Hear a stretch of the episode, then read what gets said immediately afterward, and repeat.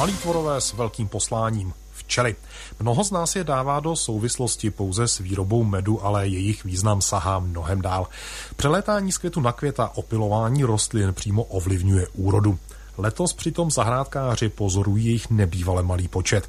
Co ho způsobilo a zda se dokážou včelstva spamatovat? Tím se budeme zabývat v dnešním pořadu na rovinu. U jehož poslechu vás na vlnách Českého rozhlasu Vysočina vítá Milan Soldán. Na rovinu. Také vám připadá, že na zahrádce nebo při procházce parkem slyšíte letos méně bzučení? Pak je to zcela oprávněný pocit a nemáte ho sami, že do záhonů, polí a korun stromů vylétlo na jaře méně včel, pozorují zahrádkáři ve všech koutech Vysočiny. V zahrádkářské kolonii na okraji Jihlavy sleduje včely na svých záhoncích Eduard Rovner. Také on si všímá jejich nebývale malého počtu. Na keřích, který kvetou azalky a takovýhle teď. I na jahodách je málo, málo včel. Jeví se tam opravdu, že jich je jako skutečně míň. Stěžuje si zahrádkář a dodává, že v jiných letech to tu touto dobou vypadá docela jinak. Na hrušce, kterou má, má moje sestra, vždycky každý rok je prostě obsýpaná květama a letos skutečně na nich těch včel je, je míň. Proč tomu tak je? Včelaři mají logické vysvětlení. Životní cyklus včel a letošní počasí jsou totiž v příkrém rozporu. Jaro zkrátka nedopřálo včelstvům dostatek času k množení. Jak vysvětlil předseda Českého svazu včelařů ze Světlé nad Sázavou Jaroslav Říha? To všechno je moc zvyklý a včely se nestačí namnožit. Včela než vylíkne souhru, od toho nakladení bude 42 dnů a je zákon, který je v přírodě daný a ty včely jsou slabý. No. Že Zima byla dlouhá prakticky a teď jaro hodně rychlý. No. Včelstva se sice už začínají dostávat do kondice, stromy ale odkvétají. Přitom by prý k jejich důkladnému opilení stačilo málo. To spoždění ten vývin včely, já nevím, o 14 dní si potřebovali, kdyby to kvetení se protáhlo, jenomže dneska všechno odkvítá, vidíte, jabloně už padají, lupínky z nich těch květů, řepka kvete naplno a chvilku začnou maliny a je prakticky konec. No. V některých oblastech by tak mohla být i slabší jarní snůžka květového medu. V celkovém průměru by ho ale mělo být dost. Na rovinu s Českým rozhlasem Vysočina. Snůžka medu by tedy nemusela být nějak zásadně poznamenaná. Zda se nedostatek opilovačů může nějak dotknout úrody ovoce, to zjišťovala redaktorka Izabel de Arditio, která je právě teď se mnou ve studiu. Izabel, které rostliny neplodí bez pomoci včel? Opravdu může být jejich nedostatek problémem? Rozhodně se to nemůže dotknout takových těch klasických zemědělských plodin, jako je obilí nebo kukuřice, takže zemědělci se o svou úrodu bát nemusí. Tyto rostliny jsou totiž takzvaně větrosnubné, takže hmyz k opílení vůbec nepotřebují. Ze stromů sem patří například ořešák nebo líska. V globále je ale takových rostlin minimum. Většina se naopak bez včel nebo jiných opilovačů neobejde. V této skupině jsou téměř všechny ovocné stromy, ale i keře jako angreš, tribís nebo malina. Nejedná se ale jen o ovoce. Včely potřebuje i zelenina jako dýně, mrkev nebo okurka. Z průmyslových plodin pak třeba řepka olejka nebo jetel. Jak důležitou roli hrají mezi opilujícím hmyzem právě včely? Zcela klíčovou. Včela je vůbec nejdůležitějším zástupcem hmyzí říše, který se na opilování rostlin podílí. Za normálního stavu by každé jaro mělo vylétat z každého úlu asi pět tisíc dělnic. Včela se přitom vrací stále ke stejným květům a operuje na relativně malé ploše, takže je u ní skoro jistota, že přelétne s nákladem pilu na ten správný květ. Dá se říct, že své oblíbené místo opouští až po odkvetení té které rostliny.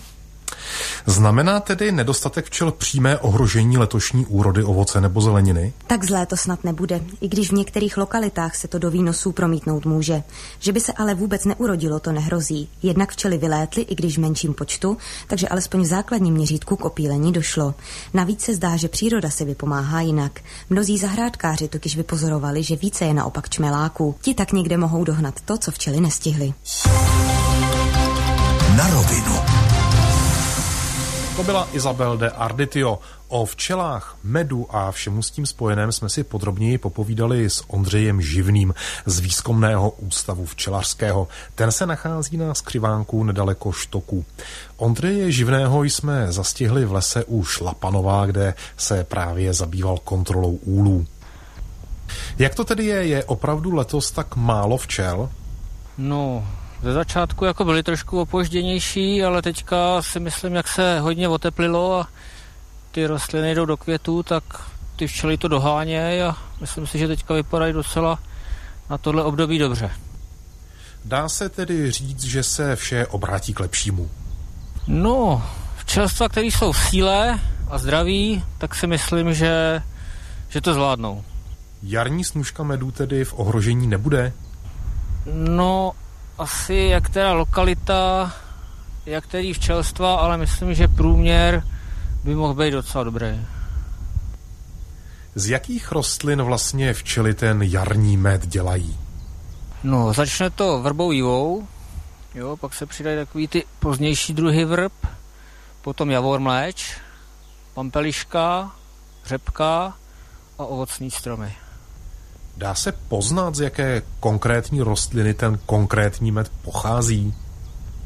No, dá se třeba poznat jarní a letní med.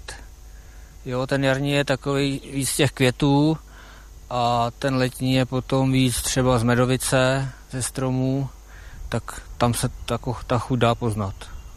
Ale jako třeba v některých lokalitách se dá ty jednodruhové medy dělat.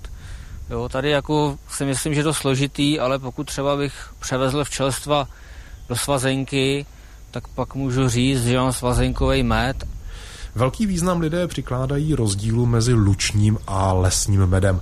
Jsou skutečně tak rozdílné? Hejte, trošičku jakoby ve vlastnostech toho medu. Ten lesní med má víc minerálních látek, je trošičku hůř stravitelný, asi různý obsah cukru a různých dalších látek a trošku v té chuti, no.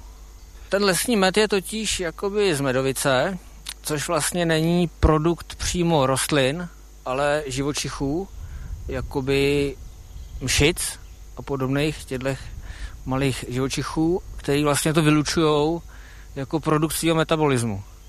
Takže je to vlastně jakoby, když by se to hodně zjednodušilo jejich výkal, jo, který obsahuje spousta cukrů. Oni si z toho odeberou hlavně bílkoviny a vlastně všechno ostatní odchází z jejich těla a to ty včely berou. Je to třeba i v pohádkách Čelka Maja a to, tak tam je to vidět, jak ty mravenci si ty... Takže ten Ferda Mravenec, jak dojil ty mšice, tak to, to je, je ono. To je ono. Jo, z toho lesa, z toho lesa nosej i jiný med, jo, není to jen tohle, to potom rozkvetou maliny, ostružiny a jo, všechno možný, takže, ale ta medovice v tím víc nebo míně. Já chápu, že včely přelétají z květu na květ. Jak ale hledají výměšky mšic? Prostě najdou čuchem to sladký vůni toho sladkého. Jo, když doma rozlejete někde sladký rostok, tak za chvilku to bude obalený včelama. Najdou. Jo, oni mají skupinu včel, kterým se říká pátračky a ty prostě nedělají nic jiného, než objevují nové zdroje potravy, takže to asi pro ně není problém. Poslední dobou se hodně řeší postřiky. Eh, jak moc jsou pro včely nebezpečné? Je to tohle takový složitý. Asi pokud ty zemědělci zvládnou všecko tak, jak by měli, podle všech těch nařízení, tak by to nemuselo takový ten přímý vliv na ty včely mít.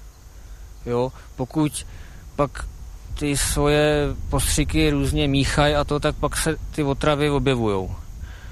A druhá věc je, jakou, jaký to má vliv jakoby z dlouhodobého hlediska, no, že se prostě všechno ta příroda kontaminuje a bude se to horšovat. Kvality medu se to nijak nedotýká? Zatím, zatím v českém medu nebyly pesticidy zjištěny. Co, co bude do budoucna, to, to je spíš otázka pro nějaký vědce, který se tím zaobírají. Na jaře jsme často svědky včelího rojení.